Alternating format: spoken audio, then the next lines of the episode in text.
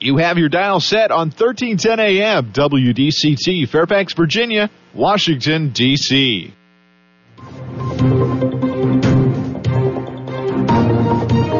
워싱턴과 미국 그리고 세계의 흐름을 짚어보는 라디오 워싱턴의 시사 토크쇼 워싱턴 전망대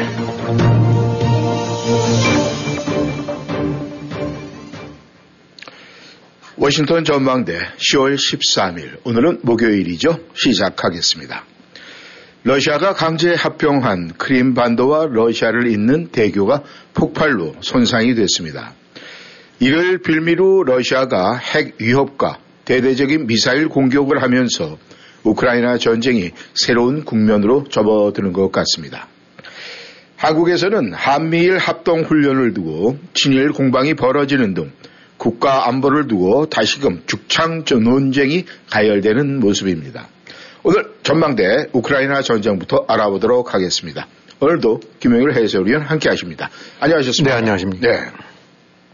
지난 주말에 크림반도 케리치 대교 폭발 이게 어떤 결과를 지금 가져오고 있습니까? 네, 지난 토요일에 그런 일이 있었더랬죠. 예. 그래서 뭐 많은 사람들이 고소해 했고 아, 이제 그 여파로 인해서 뭐 이것이 이제 배후에 우크라이나가 있다라는 식으로 해갖고 수사 결과도 이틀 만인가 나와갖고 그 어떻게 이렇게 수사를 빨리 할 수 있는지 또 그 수사 내용도 보게 되고 나니까 여러 가지 그, 그 어, 이해할 수 없는 그런 엉터리 같은 내용들이 들어있어갖고 네. 다들 뭐건 나중에 말씀드릴 기회가 있을 거고 일단 그렇게 폭발이 돼갖고 교량들이 뭐 다 망가지진 않았지만은 차량이 통과하는 어, 그 양차 이제 저 진행 방향상으로 봤을 때 이제 그 양쪽 방향들 예, 예. 어, 중에서 한쪽이 2차선짜리가 이제 어 그 구간이 몇 구간이 날라갔고 예. 어, 철도 쪽 부분들도 데미지를 입어서 어쨌든 간에 지금 러시아 입장으로 봐서는 이 크림반도를 통한 보급이나 병력, 수송이라든가 중장비 네. 이런 것들이 아주 절대적으로 기묘한 부분이었는데 여기 일단 차량 통행들은 조금씩은 되나 본데 이제 이 하중이 무거운 군사 장비들 음. 뭐 탱크가 될 수도 있고 또 기타 이제 여러 가지 중장비들 같은 경우는 못 가나 봐요. 예. 일단 안전도가 위험하니까. 음. 아, 그래갖고 지금 요 다리가 만들어지기 전에는 양쪽에서 이제 페리오가 어 이제 가동이 됐었나 보죠. 예. 그래갖고 이제 거기 페리오에 있는 것이 차량도 좀 약간 싣고 이제 음. 그런 거였는데 아, 어쨌든 간에 이 16km쯤 달하는 뭐 아주 그 꽤 길고 근사한 다리가 되면서 크림반도랑 러시아 쪽이 그 차량 통행이라든가 이런 물, 물량 수송 같은 데에 아주 그 굉장히 효율적이었는데 이게 끊어지면서 아니면 이제 이 여러 가지 좀 장애가 오면서 네. 러시아 입장으로 봐서는 이 우크라이나 지역에 지금 가 있는 장인의 군대라든가 군대 여러 가지 무기 탄약 보급 기타 이런 부분들에게 상당한 지금 데미지가 온 것 같습니다. 예. 그리고 후속 보도 같은데 보게 되고 나면은 지금 페리오가 억지로 가동은 되게 되는데 하루에 지금은 두 척밖에 안 되나 봐요. 음. 조만간 뭐 네 척으로 늘린다는데 예. 지난 어, 한 이틀 전이나 3일 전쯤에 나- 그 정치 현상이 그 저쪽에 우크라이나 쪽에 있는 트럭들 같은 경우가 그 650대 이상이 줄을 서 있는 나래비 서 있는 식으로. 네네. 그러니까 뭐 페리오에 몇, 몇 척이, 몇 저기 차량이 몇 대나 타겠어요. 예. 그러니까 요 교량이 완전히 망가지진 않았지만은 음. 이로 인한 아, 러시아의 보급 루트가 상당히 어, 이 데미지를 입어갖고 음. 그렇잖아도 이제 보급이 시원, 시원치 않고 뭐 차량 저 탄약 부족하고 기름 부족하고 네. 식량 부족하고는 변에 이제 가중을 시킨 거죠. 음. 그래서 이제 러시아로 봐서는 또 그거 이외에도 자존심이 상할 만한 이게 뭐이 푸틴이 이제 제일 핵심 사업으로 또 자랑 삼아야 했던 이 지- 저기 대교 교통이 저 예. 개통이었는데 이런 부분들이 다 나니까 이제 미사일 반격을 음. 한 거죠. 예. 한 이틀여에 걸쳐 갖고 뭐 지금도 이제 가미가제식으로 해서 드론으로 공격을 한답니다만은 예. 특히 이제 순항 미사일이라든가 탄도 미사일 이런 것들을 총 동원해 갖고 음. 이틀 동안에 걸쳐서 83발을 이제 키우를 비롯한 우크라이나 주요 대도시들 예. 이런 데 이제 집중적으로 공격을 해 갖고 한 20여 명 정도가 사망하고 또 많은 이제 부상자를 냈죠. 네. 그 일단 그러면서 이제 동시에 뭐 푸틴 쪽에서는 일종의 보복이다. 이제 그 우크라이나의 이런 민간 시설 공격에 대한. 근데 뭐 이런 말이 나올 수가 없는 게 네. 무수하게 많은 민간 시설 음. 어, 인명을 살상해 놓고 나서 그야말로 후한 무치 같은 말이죠. 네. 어, 이런 식의 대개가 아니라 그냥 10배, 100배를 더 그, 두드려 맞아도 할 말이 없는 러시아가 네. 어쨌든 간에 외형적으로는 뭐 이런 식의 시설을 공격했다. 그래서 이제 반격을 한 거다. 네. 그러면서 또 반격을 하게 되거나 하면 어, 여기에 또 반항해서 뭐게 된다거나 하면 또 그냥 미사일 비를 또 쏟아주겠다. 음. 라는 식으로 해서 어, 일단 이제 그런 식으로 하면서 동시에 어, 만약에 이런 상황이 계속되게 되거나 하면은 핵이라든가 이런 부분들 같은 경우도 항상 그 이 사용할 수 있는 여지가 생겼다라는 식의 이제 협박을 음. 가하고 있는 거죠. 네. 대교 폭발로 인해서. 네. 그 지금 그 게리치 대교가 어, 크림 반도를 갖다 강제 병합한 후에 이제 푸틴의 자주 그 이후로 연결한 거죠. 예, 네. 그렇게 이야기를 하는데 뭐 그래서 그러는지 아이가 미사일 공격 뭐 총 공격을 했다 이런 얘기가 들리는데 그 위력이 어느 정도 됐습니까? 네, 일단 이제 집계됐던 것이 83, 83발의 미사일인데 뭐 이 미사일 발사된 것들을 쭉 보게 되니까 여러 형태의 재원들, 음. 이름도 다양하고 네. 어떤 건 순항 미사일, 또 탄도 미사일, 음. 단거리 탄도 미사일 뭐 해갖고 이 가만히 보게 되니까 러시아가 갖고 있는 것들 모조리 다 이리저리 동원해서 쏜 것 같아요. 네. 이제 그 중에서는 어떤 건 뭐 SM300이라고 해갖고 지대공 공중 쪽으로 쏴야 될 미사일들을 갖고도 네. 지상 시설물들을 쏜 거니까 음. 하여튼 한마디로 이제 전문가들이 봤을 때는 이는 미사일 다 긁어 갖고 쐈다라고 음. 이제 봐도 되는데 네. 물론 더 재고가 아직은 있긴 하겠지만 근데 이제 이 83발 중에 그 전체 55%쯤에 해당될 수 있는 것이 47발이 격추가 됐대요. 음. 근데 그 격추된 것도 보게 되거나 뭐 어떤 건 기관 포사격으로 격추되고 예. 그 다음에 어떤 그 병사가 쏜 스팅거 미사일에서 두 발이 격추되기도 하고 그래서 아마 음. 이제 그게 영웅으로 떠올랐다는데 예. 이건 참 창피하기 짝이 없는 얘기라는 거거든요. 음. 50, 83발 중에서 55%가 격추되고 37발만 폭발했다는데 예. 우리가 알고 있는 이제 미사일들은 옛날 미사일이 아니라 그야말로 그 첨단의 관성항법 장치 뭐 그다음에 그냥 영화에서 보듯이 쪽집게처럼 해서 그렇죠. 딱 정확하게 창문으로 뚫고 들어가는 미사일들이 예, 예. 이제 우리 익숙해 있는데 그래서 이른바 그 타겟 타격 지점에서의 거리가 뭐 50cm 아니면 1m 안팎으로 해도 네. 시범 으로 오는 거 보게 되면 정확하게 십자 그은데 가운데로 꽂히지 않습니까? 그렇죠.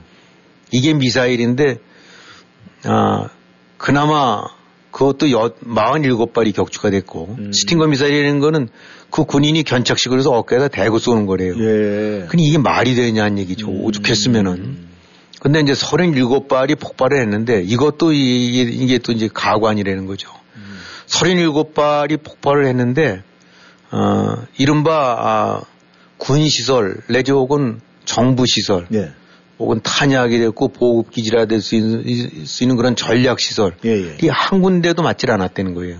아. 전부 뭐 지나가는 차량들. 네. 그 다음에 뭐 어디 저기 민간시설 같은데 뭐 네. 아파트라든가 음. 아니면 길거리에 떨어져서 그러는데 그러면은 이 과연 이 엄청나게 어떤 거는 제일 싼 게 뭐 150만 불, 네. 뭐 200만 불, 몇백만 불들이 질비한 것들을 러시아가 키우라든가 어느, 어느 중소도시 지나는 민간인 차량 하나 맞추려고 그런 거냐. 음. 그러니까 여든 세 발을 쌓아서 지금 한 20여 명이 사상했던 얘기는 뭐, 그 다 소중한 목숨이 이제 잃긴 했었지만, 네. 그게 미사일 공격의 일종의 그 효과로 음. 봐서는 너무 말이 안 되는 거 아닙니까? 네. 한발 쏘서 막 엄청난 그 큰 공장이 날아갈 수도 있고 그런 네. 것들인데. 그래서 특히 이제 키우에 떨어진, 시내에 떨어진 것 중에서는 어, 어떤 것들은 대통령궁에서 이제 젤렌스키가 데서 1.3km 떨어진 거, 좀 네. 떨어진 점에 떨어졌다는데 결국은 군시설이 하나도 안 타격을 안 받고 민간 시설이었던 거는 무슨 러시아가 인도주의적 견지에서 뭐 군시설을 피한 것도 음. 아니고 네. 그러니까 이건 결국은 뭐가 되냐면 이게 완전히 다 술 먹은 미사일들이다. 음. 한마디로 네. 이 정밀도가 형편없다. 음. 정확도 그러니까 그동안에 러시아가 발표했던 스펙이나 이런 것들은 음. 전부 그 거짓말이다. 음. 내지 사실과 다르다. 음. 그래갖고 어, 지금 미사일 공격을 83발을 하면서 폼을 딱 잡고 까불면 더 저거 한다라고 했는데 예. 이제 영국 뭐 국방정보국 같은 데서 이 83발을 저 분석하고 난 다음에는 음. 얘네들 다 떨어졌다 이제. 있는 거 다 딸딸 긁어 모은 거고 예. 2차 쏠 여력도 없다. 음. 아, 그리고 미사일 공격을 한다고 하면 딱 거기 재원에 맞는 음. 아, 이런 식으로 해야 되는데 보니까 그야말로 이것저것 해서 고물 자파상에서 있는 걸다 끌어서서 쓴 거랑 똑같다. 음. 그리고 아까도 말씀드렸던 대로 이 정확도 같은 부분이 형편없는 수준인 것 같다. 예. 그래서 결국은 어, 특히 이제 S-300 지대공 미사일 같은 거를 쏜 거를 얘기하면서 예. 이 우리가 지금 뭐저 보통 사람이 생각해 들었듯이 하늘을 향해서 날아다니는 항공기라든가 전투기 네. 이런 거를 쏘는 미사일과 예. 지상 표정미를 쏘는 것과는 그 엄청난 차이가 난대요. 네. 정확도 차이가 나겠죠. 이거 하나는 움직이는 거고 음. 초고속으로 움직이는 걸 쏘, 쏘아 맞추는 거고 예. 미사일과 미사일을 미사일을 맞춰서 미사일을 떨어뜨리는 거니까. 음. 그다음에 지상에 있는 무슨 뭐 어떤 저 창고 하는 거랑 다른데 음. S-300 지대공 미사일까지 동원했던 얘기는 이건 더 이상 쏠 게 없다는 거다 지금. 음. 그 가격도 안 맞는다는 거예요. 이거 하늘을 향해서 쏴야 될 거를 음. 그 엄청나게 비싼 건데 그게. 예. 그래갖고 결국은 아, 이 미사일 공격을 갖고 한번 겁을 팍 주려고 했는데 예. 있는 그 잔고가 형편없는 뒷 그 속 그 저 속사정만 쫙 보여줬다. 음. 그래갖고 이제 우크라이나 쪽에서는 쭉 재원 분석하고 나더니 얘들 이제 더 쏠 게 없다. 음. 써도 몇 발은 더 날라오겠지만은 예. 위협적으로 올 게 없다. 음. 그래서 그 뒤로 아닌 게 아니라 이제 미사일은 또 뻥끗도 안 하고 좀 이란에서 했다는 그 싸구려 가미가제 예, 예. 아, 드론. 그거로 했는데 예. 그 드론도 뭐 보니까 절반 이상이 격추되나 봐요. 네. 물론 그것도 이제 어차피 타격은 주는 거긴 하지만. 음. 그래서 어 지금 푸틴이 어쩔 수 없이 이제 국내 강경파들 입막음을 좀 허구르려고 음. 어, 다리가 공격받았는데 당신 가만히 있느냐 말이야. 어, 본때를 보여줘야지라고 핵을 쓰든지 뭘 하든지 혼을 줄을 내줘라고 해서 쏘았는데 예. 결국은 부실한 어, 이 진짜 실력만 보여줘 갖고 예. 우크라이나 이런 데 있어서 이런 정도라면 미안한 얘기지만 앞으로 계속 쏴대도 관계없다. 음. 어. 쏠 곳도 없는 것 같은데 그냥 쏠려면 쏴라. 예. 라는 식으로 서방 측에서도 얘들 이제 미사일 장고나 음. 특히 그 고도의 그 정밀도를 요구하는 것들은 이미 부품들이 다 차단되고 네. 그런 것들은 많이 떨어졌대거든요. 예. 그래갖고 이제 그 더미 폭탄 그래갖고 그냥 옛날 2차 대전 때 보는 식으로 하늘에서 그냥 쏟아붓는 거. 예, 예. 그거로밖에 안 된다는데 음. 그게 결국은 이번에 미사일 공격이 또 하나의 푸틴 입장으로 봐서는 음. 아, 중대한 전략적 허점을 드러냈다. 예. 그래갖고 더욱더 우크라이나로 하여금 고우를 하게 만드는 요인이 됐다. 예. 근데 요, 요거 때문에 지금 이제 서방 국가들에서는 뭐, 야, 이거 안 되겠다. 지금까지와는 달리 방공 시스템 같은 것들을 최대로 지원을 해주자 그래갖고 지금 음. 미국 거서부터 시작해서 미국 같은 경우는 백악관 방어하는 것 같은 예. 그런 시스템을 지금 벌써 하나가 들어갔다 그러더라고요. 네. 그런 식으로 해서 이제 그 방공망을 강화해 주는 음. 그런 이제 그 이 지금 움직임들이 아주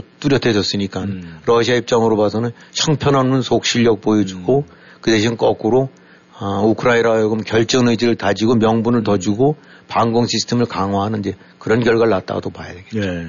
이 러시아 사람들은 좀 우리가 일반적으로 좀 달리 생각하는 것 같아요. 보통 일반적으로 볼 때는 아, 우리가 양보다는 질이 더 우선인데 이 러시아는 질보다는 양이 더 중요하다 이렇게 생각을 하는 것 같습니다. 네. 어차피 이제 러시아가 속살을 다 보여줬는데 말이죠. 그렇다면 지금 김 의원님께서 말씀하신 대로 이제 미사일에 대한 이 속살은 다 보여줬는데 그렇다면은 이제 마지막으로 쓸 수 있는 카드가 이제 핵 카드밖에 없다 그렇죠. 이렇게 나오는데 좀 어떻게 생각을 하십니까? 어차피 이제 핵 위협 부분은 굉장히 계속 상존하고 있는 것 같아요. 네. 이제 다만 그 가능성을 두고 여러 가지 이제 저울질들을 하고 있는데, 어, 이제 푸틴이 이 달이 이렇게 되고 난 다음에 자기 나름대로 무슨 이제 안보 위원회 같은 경우를 개최해 갖고 네. 이제 거기서 뭐 한국으로 진행된다고 그러면 이제 안보실장 같은 데가 이렇게 쭉 음. 청와대 이제 안보실장 같은 데서 했겠죠. 그래서 하지만 거기서 이제 핵 부분에 대한 언급은 안 나왔고 네. 어, 대신 이제 벨라루스를 통해서 압박을 가한다든가 이제 미사일 공격 얘기가 나와서 시행을 한 것이 이제 미사일 공격인 것 같은데 예. 어쨌든 이 남아있는 핵 부분에 특히 이제 전술의 공격 같은 경우는 여전히 아, 상 가능성이 있을 수 있다고 보고 예. 지금 이제 푸틴이 완전히 미치광이 상태로 됐었을 때 아, 어떻게 될지 장담이 안 되니까. 음. 그러나 이제 또 하나 나오는 얘기들 같은 경우는 이 핵공격 명령을 내렸을 경우 이 푸틴의 명령이 반드시 이행된다는 보장이 지금은 없을 것 같다. 네. 뭐 그런 얘기도 나오나 봐요. 왜냐하면 이제 그로 인한 여파가 얼마나 클지 러시아 군부도 잘 알고 네. 어, 그렇기 때문에 어, 지금 여러 가지 군부내에서도 왜 불만이 없겠어요.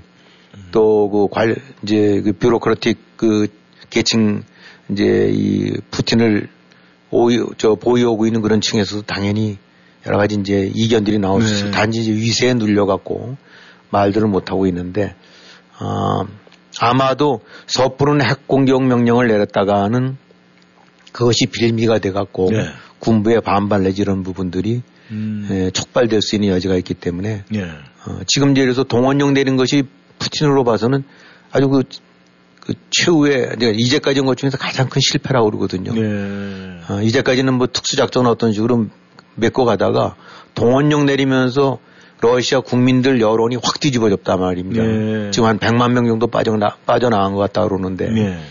뭐 그로 인해서 전체 나라가 뒤숭숭거리고 그러니까 득보다는 지금 실이 훨씬 더 많은 거죠. 예. 그런데 여기다가 이제 핵 공격까지 내린다. 이행이 될 수 있을지 안 될지 모르긴 하지만 이행이 된다고는 봐야 되긴 하지만은 그걸 계기로 해서 여러 가지 예상치 못할 그야말로 쿠데타라든가 네. 그런 반발이 나올 수도 있고 무엇보다도 지금 핵을 걸어놓고는 있지만 쓸 수 있는 핵이 아주 제한돼 있을 수밖에 없다. 네. 그러니까 뭐 미국의 도시라든가 러시, 뭐 유럽의 파리 같은 데를 한꺼번에 날릴 수 있는 그런 전략핵 음. 그냥 뭐 몇백 킬로톤에서 천 킬로톤 이상 이런 것들 예. 이런 것들이 썼다가는 그야말로 방 그냥 곧장 반격을 받아서 어 미국이나 뭐 세계가 다 그냥 종말 단계로 가니까 음. 그거는 못 쓸 거고 그럼 이제 기껏해서 검토할 수 있는 것이 뭐 1, 2킬로톤 정도쯤의 작은 전순핵들 음. 물론 이것도 어 보통 거와는 위력이 엄청나게 큽니다만 예. 그러나 이런 것들을 이제 뭐 대도시도 아니고 뭐 어디 이제 그 흑해 바닷가 위에서라든가 음. 아니면 사람 뜸한 데서 이제 위험용으로 썼다고 했었을 때 예. 그거를 뒷감당할 수 있겠는가. 음. 음. 그러니까 이것이 단순하게 폭발력의 문제가 아니라 핵을 썼다는 것 자체가 씻을 수 없는 이제 원죄가 돼 갖고 네. 지금 같은 상태로 서방들 아니라 이제 뭐 전 세계가 누- 외면할 수밖에 없는 거고 음. 어, 집중 포화를 맞을 텐데 이 이런 일을 이거를 감당할 수 있겠는가 음. 또 내부적으로도 지금 그렇잖아도 이건 잘못된 전쟁이고 완전히 지고 있는 것 같다는 음. 그뭐 그런 것이 부글부글 끓고 있는 러시아에 네. 어설프게 핵 써갖고 음. 온갖 덤택이 다 쓰고 음. 그럼 이제 우크라이나 입장에서 얘기를 나오는 걸 보게 되고는 우리는 핵마저도 관계가 없다. 음. 라고 얘기를 한다는 거예요. 예. 하긴 뭐 보면 안 그렇겠어요. 다 깨질 대로 깨졌는데 음. 어, 한국으로 친댄다고 그러면 뭐 경상도든 전라도든 아니면 충청도든 어느 지역에 한적한 지역에 맞아갖고 몇천 명이 죽을 수도 있고 네. 시설이 파괴될 수도 있지만은 그럼 그거로서 더 이상 음. 푸틴이 만약에 우크라이나를 더 하려면 몇백 발을 터트려야 된다는데 네. 그럴 수는 없는 거 아닙니까? 그렇죠. 그러니까 맞은 놈이 편하다고 음. 오케이 이제는 네 갈 때까지 간 거지. 음. 그러면 뭐 모스크바든 뭐든 다 죽여도 돼 이제. 음. 뭐 이- 이래서 이런 식으로 될 수도 음. 있고. 네. 그러니까 이런 전략 핵을 갖고 공격할 수 없는 거는 뻔히 알고 음. 섣부른 전술핵 갖고도 했다가도 잘못되거나 푸틴이 자기 정치 생명 정도가 아니라 실제로 지금 목숨줄이 끊어질 수도 있는 음. 그런 걸 느끼기 때문에 이게 쉽지는 않을 거다. 예. 그러나 여전히 상존하고 있다고 봐야 되겠죠. 네. 그래서 이제 대안으로 나온 것이 미사일로 위협을 가하고 네. 어 이제 그 벨라루스 네. 그 꼬북 나라라고 해서 이제 벨라루스를 통해서 이렇게 부추기고 있는 것 같은 이제 음. 그런 얘기가 지금 나오고 있는 것이 바로 그런 까닭입니다. 네. 우리가 이 고부 간의 갈등이 생기면 말이죠. 거기서 끼어드는 그 아주 신의가 큰 미울 수밖에 없어요. 그런데 지금 우크라이나, 러시아 이 상태에서 이 벨라루스가 아주 고역화를 지금 담당을 하고 있는 것 같은데 이 벨라루스가 정말 참전을 할까요? 지금 뭐 얘기가 나오고 있죠. 벨라루스랑 이제 벨라루스가 바로 그 우크라이나랑 국경을 접하고 있는데 네. 에, 지난번에 이제 키우 들어올 때도 글로 들어왔고 음. 지금에서 이리저리 거기 뭐 상당수 병력들이 모이고 무엇보다 이제 벨라루스라는 데가 우리가 알고 있는 그 백러시아라는 데래요. 네. 우리 백러시아는 이제 예.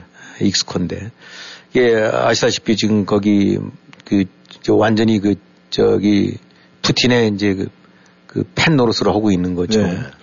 예, 근데 당시 이제 소련 연방이 해체됐을 때 베라루스에 아마 굉장히 많은 무기가 남아 있었나 봐요. 네. 특히 이제 장갑차, 기갑 병력 같은 경우들이 네. 그 기갑 무기들이 그래서 전차, 장갑차, 탄약 등 같은 것이 많은데 지금도 이제 러시아가 궁하니까 벨라루스 통해 갖고 여러 가지 이제 그 옛날 쓰던 전차들 같은 것도 많이 쓰고 있나 본데 일단은 지금 러시아랑 연합군대 같은 창설을 하는 식으로 해서 이제 연합군 같은 경우에서 러시아가 지휘를 하고 벨라루스는 이제 들이대고 병력이라든가 네. 이런 거를 그런 형태로 한다는데 이 원래 이 벨라루스가 초기부터 러시아 지원을 하려고 그랬었더랬어요. 어, 그 루카센코가 완전히 이제 그, 그, 저 푸틴의 딸랑이라고 할 수 있는데 그런데 그 당시에도 이제 2월, 2월 달에 예. 개전이 됐었을 때 아, 사실은 내부, 벨라루스 내부 군부에서 반발이 심해갖고 네. 총참모장 같은 경우가 항의로 사표를 집어던지고 그러면서 막아갖고 결국은 안 됐다는 거거든요. 네.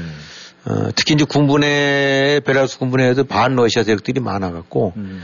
지금 대통령이라고 하는 자는 이 딸랑인데 음. 나머지는 그렇지가 않은 것 같아요, 분위기들이. 음. 그래갖고 뭐 특히 이 철도를 통한 사보타지 같은 것들을 벨라루스 쪽에서 많이 지원을 해줘갖고 음. 키우 때 언론을 압락시키지 못했던 이유도 러시아의 보급 열차 보급선이 벨라루스 쪽들 NT 이런 사람들이 사보타지를 해갖고 음. 결국 묶였다는 얘기가 있을 정도로 그래서 지금 벨라루스가 겉으로는 대통령이니까 움직이긴 움직이는데 네.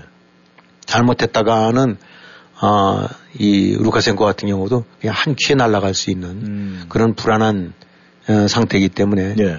어, 외형적으로는 지금 뭐 푸틴이 쓸 수 있는 카드가 별로 없거든요. 네. 미사일 같은 거 해봤자 해서 지금 완전히 챙피만 당했고 음. 그 다음에 핵은 말은 하긴 하지만 쉽지, 쉽지 않은 거고 그렇다면 어, 어떻게든 간에 병력 보충하고 더 밀어서 압력을 가야 되는데 그러려면은 벨라루스밖에 없고 음. 근데 벨라루스도 어, 몇만 명 정도는 동원할 수 있을지 모르긴 하지만은 궁적으로 지금 그런 여러 가지 취약점을 안고 있고 네. 그러니까 예, 참전 얘기가 나오고 뭐 이리저리들 이제 우크라이나든가 폴란드 같은 경우는 좀 잔뜩 긴장을 해갖고 네. 폴란드가 바로 벨라루스랑 예, 예. 접경이 돼 있는데 아, 자기네 자국민들 뭐 다 나와라 그렇게 하고 있다는 음. 그러니까 어쩌면 또 다른 전단이 벌어질지 모르는데 네. 아, 결국은 지금 이런 류의 러시아의 반격이라든가 역, 이, 이런 대응 같은 경우들이 하나하나 보게 되고 나면 음. 에, 사실은 그 별 큰 그 터닝 포인트가 될 수 있을 만한 위력을 갖기 어려운 네. 그런 상태라고도 평가를 하고 있어요. 네. 이 아무튼 뭐 벨라루스든 어디든 뭐 요번에 개입되는 나라들은 뭔가 그 뒤 후유증이 있을 것 같은데 말이죠. 이 미국에서도 말이죠. 이 바이든 대통령을 처음 정권 시작할 때부터 굉장히 연약한 대통령 그래서 미국의 이 국방에 대해서 굉장히 안보에 대해 걱정하는 분들이 많았었는데 네. 이 의외로 바이든 대통령이 굉장히 지금 강경책 이렇게 나가고 있는데 G20 회담에서 푸틴하고 혹시 조우할 수 있는 뭐 가능성이 있다는 얘기도 들리는데 그건 어떻습니까? 네, 지금 러시아 쪽에서는 계속 그 에드벌룬을 띄우는 것 같아요. 뭐 네. 우크라이나랑도 휴전 협상 할 수 있다. 그 다음에 어뭐 미국이 원한다면 응원되면 얘기할 용이 있다 뭐 이런 식으로 하는데 네. 지금 여기서 뭐 어, 러시아 저 푸틴이랑 마주 앉아갖고 아무런 알맹이도 없이 음. 뭐 그거는 어렵지 않겠어요. 그러니까 예. 이제 바이든 얘기도 그 지금 그 저 미국인 네. 농구 선수하고 저 잡혀 있는 예, 사람 예, 예. 그 사람 문제라면 혹시 만날지 모르지만은 우크라이나 갖고는 할 얘기가 없다. 음. 왜냐하면 저쪽에서 지금 푸틴이 뭔가를 제시한 내용이 뭐 타진해 봤을 거 아닙니까? 그렇죠. 근데 뭐 괜히 의례적으로 만나서 그럼 명분만 저 모양만 갖추고 그러면 그건 전혀 그럴 이유가 없는 거고 네. 더군다나 이제 바이든 자체가 계속 해왔던 것이 우크라이나를 배제한 상태에서 어, 종전이라든가 휴전협상 같은 건 안 한다. 음. 그렇게 해야죠. 예, 우크라이나는 빠져 있는 상태에서 어, 저기 뒤에들 앉아서 그냥 이리저리 맞출 수는 없는 거니까. 예. 아, 그러면서 이제 거꾸로 지금 미국 쪽은 어, 하이마스 같은 경우를 네, 네 대, 네면 더 줬다라고 그러고, 네. 그 다음에 지금 그, 그 방공망 이제 시스템 같은 경우 제공하고, 네. 그 다음에 이 바로 이제 브- 브뤼셀에서 그 미국 국방장관이 주축이 돼갖고 50개국들이 모여갖고, 네. 아, 우크라이나 추가 지원안, 음, 그래서 이제 그렇게 얘기들을 하고 있고, 특히 이제 미국 국방장관이 오늘 아침에 나온 소식 보니까 앞으로도 우크라이나군이 어, 굉장히 지금과 같은 시기에 아주 비약적인 어, 그런 태세를 통해서 네. 그 빼앗겼던 땅들 그 되찾아가는 그런 작전을 펼 수 있을 것 같다. 음. 겨울 닥, 닥쳐온다 하더라도 그것이 멈추지 않고 음. 계속 갈 수 있을 것 같다. 아, 미국과 서방국들은 끝까지 아, 우크라이나를 지원할 거다. 네. 뭐 이런 식으로 나오고 있으니까 네. 설령 G20 같은 데에서 어떤 것이 거론될지 모르긴 하지만 네. 어, 그야말로 푸틴이 완전히 이제 꼬리 내리고 납작 엎드려서 어, 뭔가 는 그런 획기적인 걸 제시하지 않는 한 음. 지금으로 봐서는 어, 물꼬를 전환시킬 수 있는 그런 요소들은 별로 없는 것 같고 네.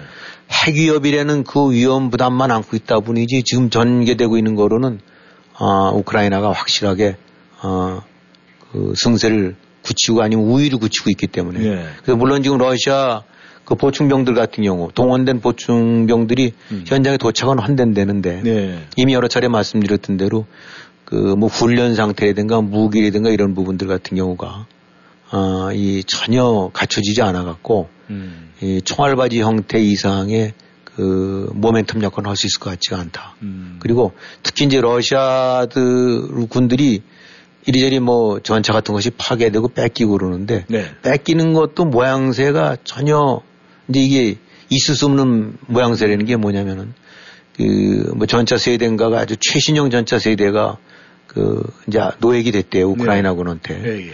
근데 그게 노획된 이유가 아 탱크가 그 저기 캐터필라 쪽 부분들이 약간 좀 이상이 있었나 봐요. 예. 그러니까 그냥 주행량들을 쳤대는 거예요. 음. 그래서 세대를 노획을 했는데 이게 이제 어쨌든 서방 측에도 공개 안 됐던 최신형 전차래요. 네. 그리고 이제 미국 탱크보다도 뭐 에브럼슨가 뭐 그거보다도 훨씬 더 성능이 좋은 세계 최강의 탱크라는데 네. 어, 그것들을 지금 안에 이렇게 내부 같은 것들 사진 촬영한 것들 그런 화면들이 나온 걸 보고 나니까 음. 이게 마 이게 보니까 완전히 말은 최신형이라는데 네. 전혀 그런 기미가 안 보이고 음. 어, 그것도 무엇보다도 설령 도주를 오고 후퇴를 따라 하더라도 우리가 보통 영화에도 보게 되거나 배 포기할 땐 폭파시키지 않습니까? 그렇죠. 네. 그 다음에 뭔가를 했었을 때는 자폭해 갖고 음. 이, 이런 그 병기를 적외 선에 넘겨주지 않는 이것이 아주 가장 기본 중에 기본인데 네. 깨끗하게 청소해 놓고 도망가듯이 어, 그래갖고 지금 네. 그 우크라이나에서는 이 세 대를 네. 하나는 자기네, 음. 하나는 나토, 음. 하나는 미국에 줘갖고 네. 야 이게 러시아 최신형 저거라는데 음. 장갑 두께서부터 시작해서 음. 내부 성능 이런 것들 샅샅이 연구해서 저거 해라라고 예. 그 실험용으로 쓴다니까. 그러니까 이제 거기 나타난 것이 예. 러시아군의 사기라든가 정신 자세가 좀 어떤 상태인가. 음. 아 이게 뭐 물론 저 투항하고 도망갈 때는 다급해서 거겠지만 그 상황이 그게 아니었다는 거예요. 예. 캐터필러가 조금 작동이 안 되는 것 같으니까 그냥 그냥 주량랑 쳐서 없어갖고 아무것도 없는 없는 차 가서 이제 획득해 온 음. 거라니까. 예. 이게 지금 최신형 병기를 갖고 온 러시아군의 최전선에서 일어나는 음. 상태니까 다른 거 짐작해봐서 뭘 어떻게 하겠느냐. 네. 그래갖고 지난 시간에도 말씀드렸었지만 우크라이나군이 지금 해선 지역에 진격하면서 어, 왜 자꾸 늦어지느냐 그러니까 너무 많이 주워갖고 이거를 재편성하고 네. 저걸 내니까 앞으로 갈 수가 없다. 네. 그런 얘기가 나와갖고 음. 보통 보병 부대가 음. 기계화 부대로 바뀌는 식으로 지금 자꾸 하고 있다니까 음. 이런 것이 단편적인 거긴 하지만 전장 현장에서 보게 되고 나면 그 나라 국가 국 군대가 어떻고 정신 상태가 어떻고 사기가 어떻고 이런 것들을 드러내는 거 아닙니까? 네. 그런 측면으로 봐서는 그냥 완전히 넉마 군대라는 거죠. 음. 그러니까 아, 이런 모든 것들 부분들이 아, 러시아 입장으로 봐서는 지금 그 피할 수 없는 음. 푸틴이 지금 코너로 몰리고 있는 형국이다. 음. 그런 상태에서 이제 미국이 섣불리 뭐 그건 안 하겠죠. 예. 어, 그렇게 봐야 될 것 같아요. 참이 전쟁터에서는 전후의 시체를 넘고 넘어 이렇게 진격을 한다 이렇게 아, 해야 사기가 오를 것 같은데 이 지금 말씀하신 대로 쓰레기를 넘고 넘고 갈래니까 시간이 많이 걸리는 네. 것 같습니다. 네, 청취자 여러분께서는 워싱턴 전망대 함께하고 계십니다. 전하는 말씀 듣고 다시 돌아오겠습니다. Universal Granite and Marble has an opening for an accountant position. To be qualified, a candidate must have a bachelor's degree in business administration or accounting. In addition, at least three months of experience as an accountant is also required. Brief duties are to prepare and review the budget, revenue, expense, payroll entries, invoices, other accounting documents, and so on. This is a full-time position, working 40 hours per week with a scheduled annual wage of $62,379. Send cover letter with resume to Universal Granite and Marble Incorporation. Attention to Gonbat Altanger Galdai, 7941 Angus Court Suite E, Springfield, Virginia 22153. 교통사고 후유증 치료 정확한 선택이 중요합니다. 박이섭 척추신경. 박이섭 척추신경의 박이섭 원장은 미국 최고 권위의 샌디에고 척추건강연구소가 인증한 교통사고 전문 치료 전문의입니다. 목, 허리, 어깨, 다리 등 근골격계 통증 전문 박이섭 척추신경은 보험이 없는 분들을 위한 특별 할인 서비스도 제공합니다. 원장이 직접 치료해드리는 센터빌 박이섭 척추신경 703-543-4810 543-4810 박이섭 척추신경 2023년 1월 1일 바이든 정부의 Inflation Reduction Act가 발효됨에 따라 Medicare Advantage 상품의 선택이 중요해졌습니다. 대상 포진을 포함한 다양한 백신의 무료 접종과 인슐린 약값 월 35불 등 새로운 메디케어 혜택에 대한 정보를 스마트 보험에서 무료 상담해드립니다. 703-639-0882 703-639-0882 추가적인 메디케어 상품 정보는 1800 Medicare로 연락해보세요. 스프링필드 Safford 현대 풍성한 수확의 계절 10월. 현대차와 더욱 풍성하게. 2023년 소나타 2023년 산타페 2023년 코나. 최대 36개월 1.9% APR 적용. 모든 new Safford 현대자동차는 미국 최고 수준의 10년 10만 마일 무상 서비스와 Owner Assurance가 지원됩니다. 스프링필드 Loisdale Road에 위치한 Safford 현대로 방문하세요. 703-776-9040 Safford 현대.com 1.9% APR 36개월 할부 기준은 credit이 승인자분에게 해당되며 승용차 가격 1000불당 월 28달러가 적용됩니다. 모든 고객이 이 가격에 해당되지는 않으며 자세한 사항은 dealer shop에 문의하세요. 2022년 10월 31일까지 유효합니다. 천연 성분의 잇몸 질환 개선제 Pristine 오일. Pristine 오일은 하나, 입안과 칫솔에 있는 나쁜 박테리아는 부작용 없이 죽입니다. Pristine 오일은 둘, 입안에 있는 좋은 박테리아는 보호합니다. Pristine 오일은 셋. 플라그를 제거하고 치석이 축적되지 않게 합니다. 그래서 치아와 잇몸 질환을 개선하고 입냄새 제거, 치은염, 치주염을 치료합니다. 천연 성분의 잇몸 질환 개선제 Pristine 오일. 자연 건강의 집으로 전화주세요. 703-333-5066 333-5066 하나님이 주신 당신의 치아는 소중합니다. 여러분은 지금 라디오 워싱턴 그리고 미주경제 신문 대표인 김용일 해설위원과 라디오 워싱턴 콘텐츠 본부장 이구순이 진행하는 워싱턴 전망대를 함께하고 있습니다.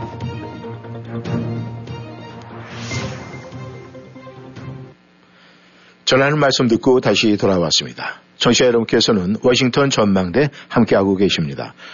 대한민국으로 시선을 좀 돌려보겠습니다. 이 한미일 합동 군사훈련, 이거는 꼭 해야 되는, 어, 군사훈련임을 우리는 온 국민들이 다 알고 있습니다. 그런데 야당 대표, 이재명 대표가 친일 행태, 이런 주장을 지금 펴고 있는데, 참 이게 어떻게 보면 우리에게 진실되게 들리지 않는 이유가 뭔지는 잘 모르겠습니다만은, 지금 아, 김 의원님, 이재명 대표의 친일, 행태, 뭐, 이런 주장, 어떻게 생각을 하십니까? 네, 지금 이제 북한이 아시다시피, 어, 핵 무장을 거의 완성했고, 네. 이제 핵보유국으로 뭐 등극을 한 것 같고, 동시에 핵실험, 추가 핵실험, 지금 추가 핵실험은 뭐, 에, 이른바 이제 소형 탄두와 같은 거를 훨씬 더 정밀하게 만들기 위한 이제 그런 것들을 염두에 둔 거지, 핵은 이미 갖고 있는 거거든요. 네. 장거리. 그 다음에 이제 이거 이외에도 다양한 형태로 그 미사일 같은 경우들을 만들어 지금 뭐 하도 많이 쏴대갖고 지금 몇 벌이나 쐈는지 요즘도 이제 카운트도 안 될 정도로 예. 뭐 연일 거의 쏴대니까. 음. 이러니까 이제 미국 같은 경우도 항목까지 이제 전진시켜서 어, 이 북한이 도발할 수 있는 이런 걸 대비해 갖고 네. 이제 어, 이 동해라든가 이런 데서 음. 그 다음에 남해나 이런 데서 이제 합동 군사 훈련을 좀 펴려고 하고 있는데 또 진행도 하고 되는 부분도 있고 이제 이거를 두고 야당 대표라는 사람이 일본이 에, 관여됐다라고 그래서 이제 어, 이 한국 정부가 지금 친일 행각을 벌이고 있다라는 음. 얘기를 하고 있는데 네. 어, 글쎄 이거를 이제 정치적인 견해가 다른 사람들이 다른 관점에서 볼 수 있지만 이거는 어, 안보라는 거는 정치와 연계시켜서는 안 되는 거거든요. 네. 안보는 안보 자체인데 자 그러면 일본 자위대 그래놓고 나서 이제 그 뭐 유사시에는 그 자위대가 뭐 한반도에 들어와서 이제 뭐 예를 들어서 북한이 밀고 들어왔다든가 네. 그래서 그 전처럼 유엔군 같은 경우가 참전을 해갖고 음. 미국을 주축으로 해서 했었을 때 일본도 같이 저설 수 있는 게 아니냐 음. 일장기 날리는 게 아니냐라고 하는데 음. 일장기라든가 자위대 이런 부분들 같은 경우가 지극히 아이 이제 이 그런 관점에서 그 패가르기식 관점이지. 음. 지금 군사훈련의 목적이라든가 이런 부분들은 북한의 핵 위협에 대해서 또 재래식 공격에 미사일 공격에 네. 이런 위협에 대비해서 어 같은 피해를 당할 수 있는 입장에 있는 국가들이 바로 한국과 미국, 일본도 똑같이 위협을 당하고 있으니까 네. 어, 그런 걸 대항해서 어, 훈련을 진행하는 걸 갖고 여기에 일본과 민족 감정 같은 경우를 들춰내 갖고 그걸 지금 친일 행태라고 음. 얘기를 한다라고 네. 한다 그러면은 이를테면 미국과 하는 훈련은 친미 행태가 되는 거고 음. 뭐하는 이 이거는 그 안보와 외교 혹은 그 안보와 국익 국가 생존 이런 네. 부분들과의 어떤 그런 그 관점에서 보는 것이 아니라 철저하게 이제 정파적인 관점에서 네. 어 이제 이렇게 이른바 어깃장 놓듯이 하는 건데 이제 이런 점들 같은 경우는 본인은 지금 이것이해서 그 나름대로 편가르기적인 어떤 그, 그 이득이 있다라고 볼지 모르긴 하지만 네. 이제 이 같은 논리라든가 이 같은 관점 같은 경우는 이건 용서할 수 없는 관점이죠. 음. 어, 국가의 안보를 또다시 정쟁거리로 만들고 정치적인 그 어떤 노림술로 활용하려고 한다는 건 예, 좌파 정권들이 쭉 그래하고 특히 지난 문재인 정권 같은 경우 그것에 아주 그냥 도 같은 사람들이라고 할 수 있는데 네. 그 연장선상이라고 봐야 되겠죠. 음. 근데 지금 그 북한에서 말이죠. 예전에 김정일 정권 하에서는 핵이 있다 없다 뭐 맞다 틀리다 이렇게 오가고 있었는데 네. 지금 김정은 정권이 들어오고 나서는 이제 완전히 핵 보유국으로 인정을 하고 지금 평가를 받고 있어요. 그렇죠.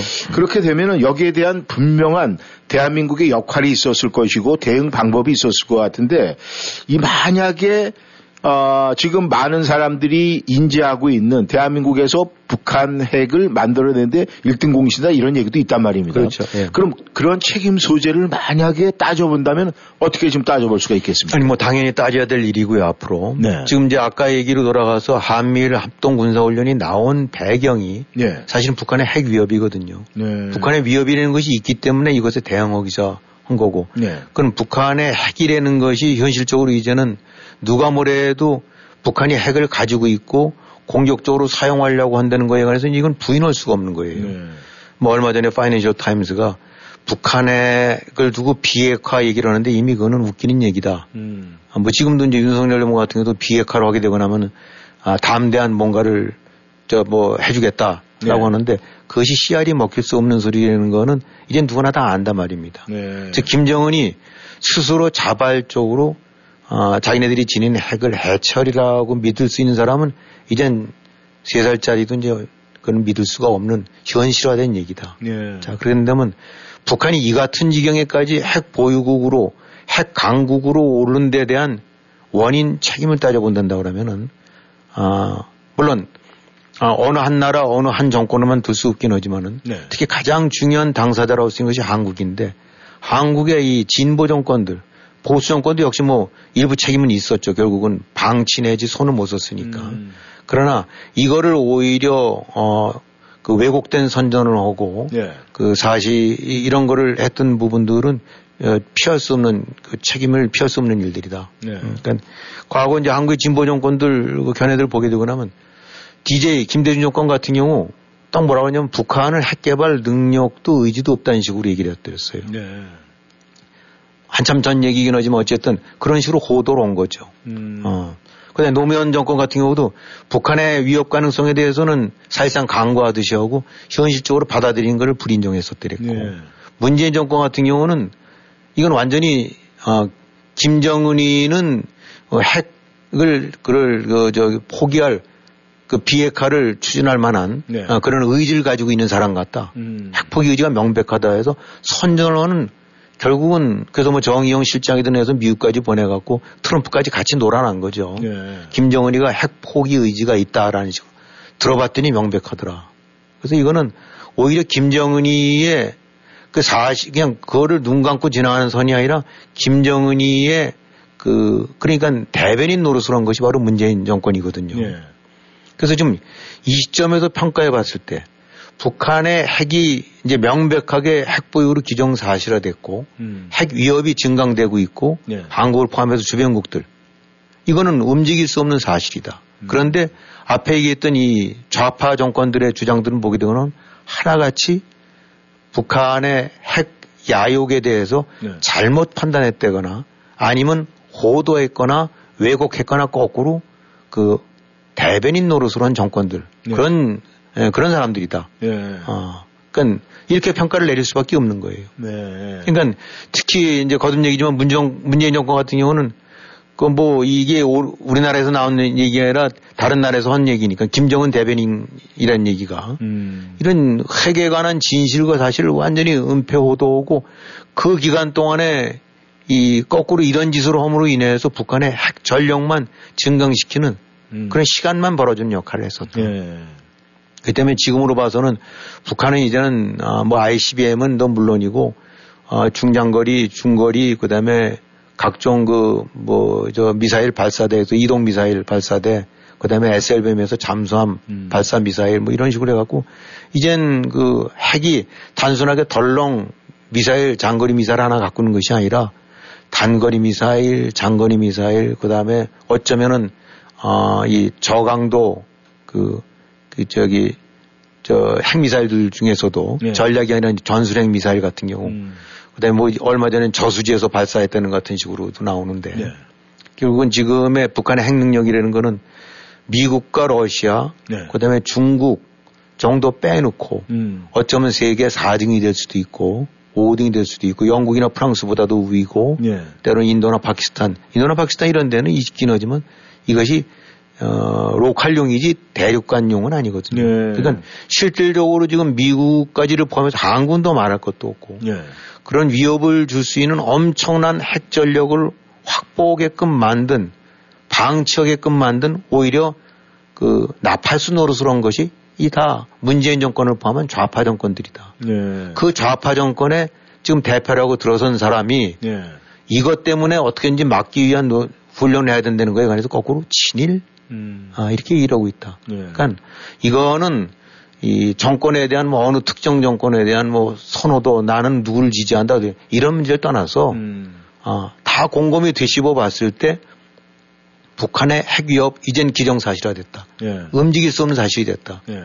그런데 좌파 정권들은 하나같이 입을 모아서 음. 그런 개발 의지도 없고 능력도 없고 그런 뜻도 없고 해놓고 나면 다 그것이 조선까지 어디 가겠느냐는 식까지 얘기도 나오고 음. 그런데 그것이 결국은 한국을 노리는 또 주변 동맹국이라든가 미국을 노리는 세계에서 가장 위험한 또 다른 존재로 부상하게 됐다. 예. 이거에 대한 책임을 어떻게 면할 수 있느냐. 음. 어. 그러면서 아까 얘기했던 대로 그에 대한 군사훈련 저하 방어마조차도 친일로 이렇게 몰아갖고 또 다시 무슨 그 죽창질처럼 하는 음. 이런 것들. 이게 바로 좌파 정권의 실체고 이재명의 실체다. 그리고 음. 문재인의 실체다라고 파악을 해야 되겠죠. 예. 아, 아무튼 그 이재명 야당 대표가 국가 안보에 대한 이야기, 첫 이야기가 참 이 친일 행태다. 아, 이거는 좀 뭔가 의문이 가중이 되고 있습니다. 아, 김 의원님. 이 가장 중요한 건 말이죠. 우크라이나에 지금 러시아가 핵 단추를 누르느냐 마느냐. 네. 그런데 사실 이 러시아에서는 우크라이나를 우리의 모국이다, 우리가 한 핏줄이다. 사실 우크라이나는 어 뭐 언어도 우크라이나 그다음에 러시아어 이 혼용으로 쓰고 있는데 뭐 자기 핏줄이다.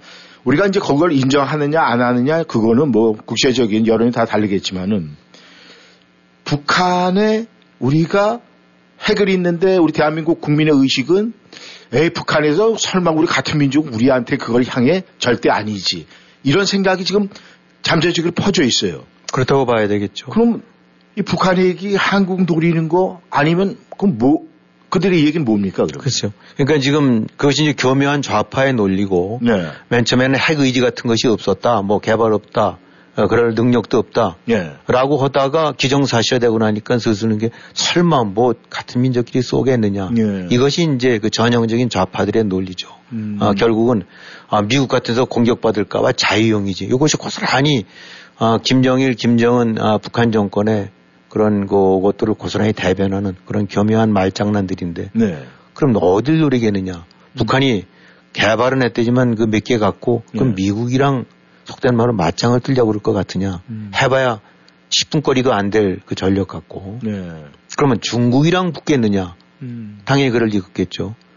일본이 없- 지금 핵이 없다고 해서 만만하게 일본한테 버틸 것 같으냐. 음. 그것도 no way죠. 음. 결국은 지금 ICBM 같은 경우는 미국에 대한 상징적인 위협용으로 해서 예. 해놓고 결국은 단 단거리 미사일 혹은 뭐 항공기 포 이런 데서 쓸 수 있는 투발할 수 있는 네. 그런 것들을 해갖고 결국은 대한민국이 핵 인, 인질이다. 음. 그러니까 어, 문재인 정권이야 이 좌파들이 그렇게 옹호하고 감싸던 북한 김정은이 결국은 어, 최후의 노림수는 어, 한국에 대한 압박용으로 네. 한국을 핵인지로 삼는 거에 고스란히 좀 목줄을 받쳐버린 거다. 음. 그래서 우리가 흔히 비오는 대로 ICBM 만들어 놓고 네. 어, 한국에 대해서 뭐 연평도가 될 수 있을지 동부전선이 될 수 있을지 어딘지 밀고 들어와서 와장창 부숴오거나 장악해 놓고 난 다음에 더 하게 되거나 하면 우리 핵으로 맞상, 맞, 저, 맞짱 뜰 거야. 그럼 미국에 대해서 아, 좋아. 우리 쏠려면 쏴. 그 대신 우리도 선호 발언이 있으니까 LA든 뭐 샌프란시스코든 아니면 시애틀이든 날려버릴 거야. 음. 그건 미국이 못 움직일 거라는 건 이제 다 아는 거거든요. 예. 이번에 지금 푸틴이 적고를 하는데도 결국은 손 못 대고 있는 이유가 설마 미국에 쏠 건 아닐지 알면서도 우크라이나든 뭐든 한두 방이라도 쏠까봐 지금 음. 유럽들이 다, 다 떨고 저렇게 하는 건데 예. 아, 미국이 아무리 동맹이라 한다 한들 그런 상황이 됐었을 때 어, 흔히들 하는 얘기대로 LA를 그 핵으로 날릴 걸 감수하면서까지 한국 도와주러 올까? 그렇게 생각하면 나이 본 거죠. 음. 결국은 연평도 먹고 난 다음에 까불면 핵 쏘겠다라고 했을 때 어느 정권이 맞상대를 둘 수 있을 건가? 음. 결국 이 상태로 좀 돼버렸고 예. 한국으로서는 최악의 악몽, 최악의 시나리오인데 예. 아, 이거를 이런 상태를 끊임없이 문제 제기됐으면서도 평화 프로세스 뭐 김정은의 핵 의지가 있다라고 음. 떠벌려왔던 그러니까 그런 측면에서 문재인 정권은 지금 뭐 무슨 월성이나 뭐 무슨 울산 이런 정거들 갖고 얘기를 하는데 예. 그거는 사실은 세발의 피죠. 음. 바로 이 나라를 대한민국을 이 꼴로 만들고 핵 인질로 만들어 버리기 위한 가장 큰 그거는 천하 역사에서 씻을 수 없는 대역죄예요. 예. 그거로 처벌이 돼야 될 자들이 바로 문재인 정권 패거리들인데 네. 결국 이렇게 돼 버렸어요. 네.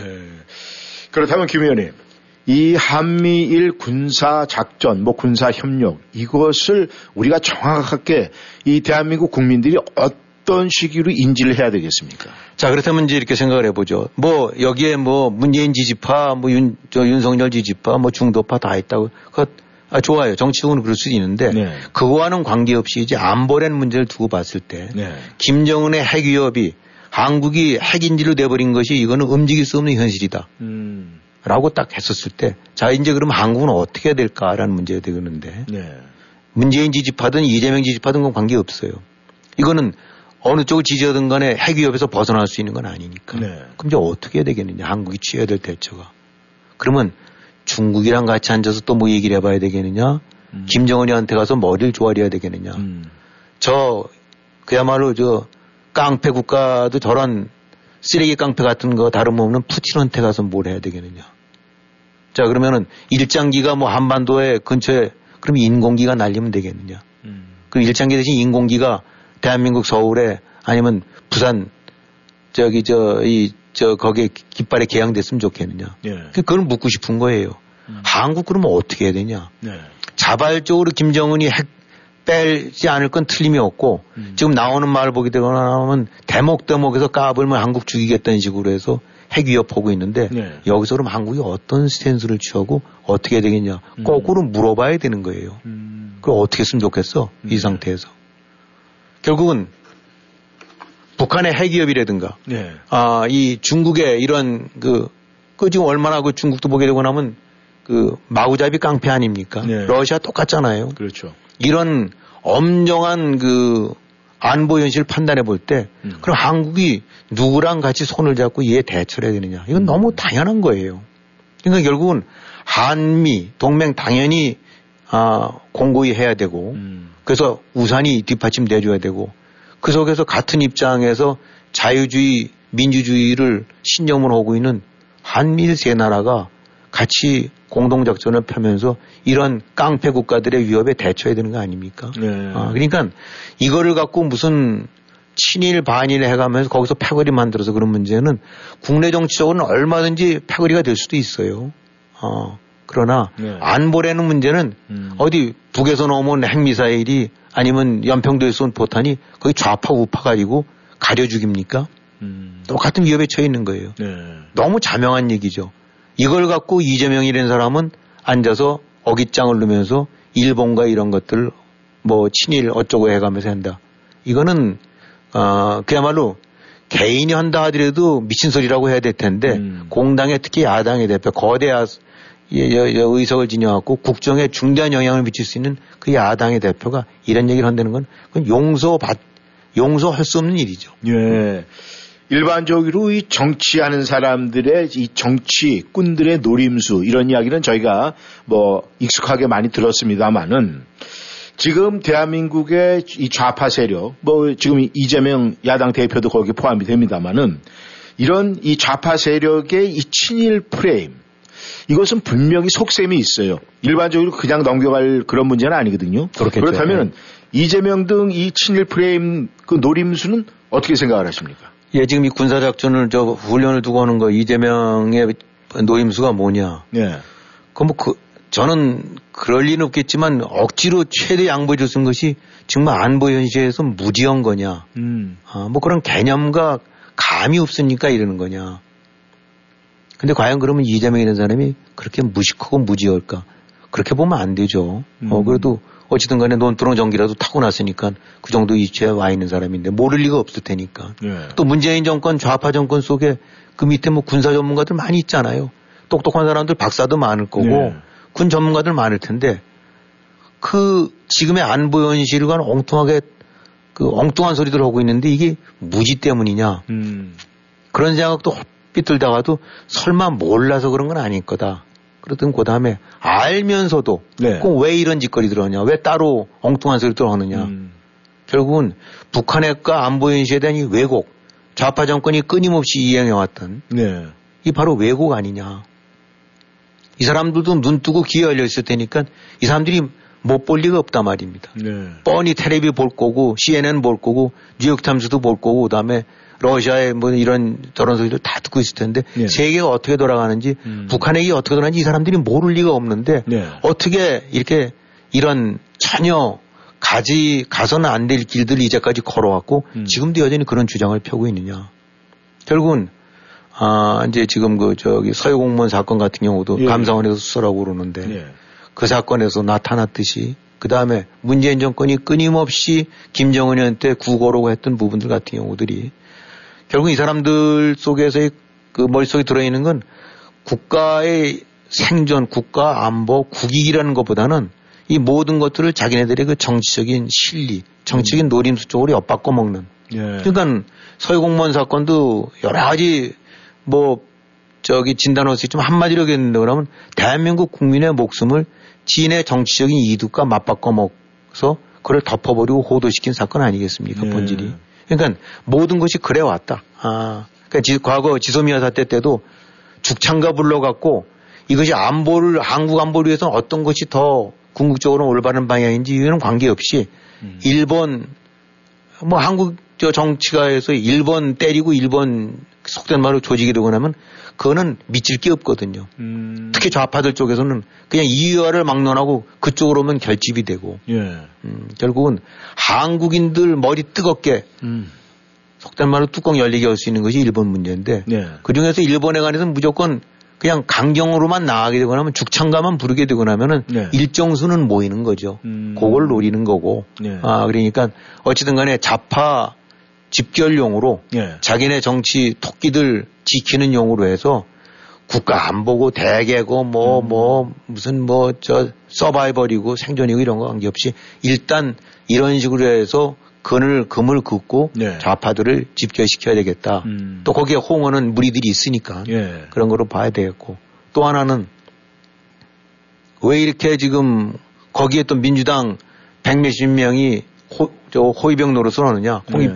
지금 완전히 호위병들인데. 예. 자, 이거 지금 이재명 불안하지 않습니까? 음. 곳곳에서 지금 압박해 오는데 음. 그렇지 않아도 지금 그 소위 방탄 어떤 얘기하고 있는데 네. 어, 어떤 형식이든 이제 이 수사 당국에서 죄 오고 있는 것을 막으려면은 어, 뭔가 다른 프레임을 걸어갖고 정치적으로 해서 자기의 수사, 이 트럼프도 그러긴 했지만 그 형법상 아, 실정법을 위반한 사건에 대한 사법 당국의 응징을 음. 어, 처단을 이거를 정적인 거로 되받아치는 정적인 탄압식으로 몰고 가려는 음. 그런 연장선상에서 역시 안보 문제도 이렇게 나가는 것이 아니냐. 그러니까 이재명의 속내 프레임이라는 거는 어, 나 하나 살자고 대한민국 안보나 뭐 이런 부분들 다 아, 이 외면하고 로 왜곡시켜야 되는 그런 거로 봐야 되지 않을까 하는 생각이 들어요. 새로운 정권이 들었으면서 이제 좌파 세력은 좀 잠잠해질 것 같은데 또다시 지금 불을 지피고 있는 것 같습니다. 워싱턴 전망대 오늘 여기서 인사를 드리겠습니다. 오늘도 김영일 해설위원 수고하셨습니다. 네, 수고하셨습니다. 네, 청취자 여러분 지금까지 함께 하셨습니다. 감사합니다. 안녕히 계십시오.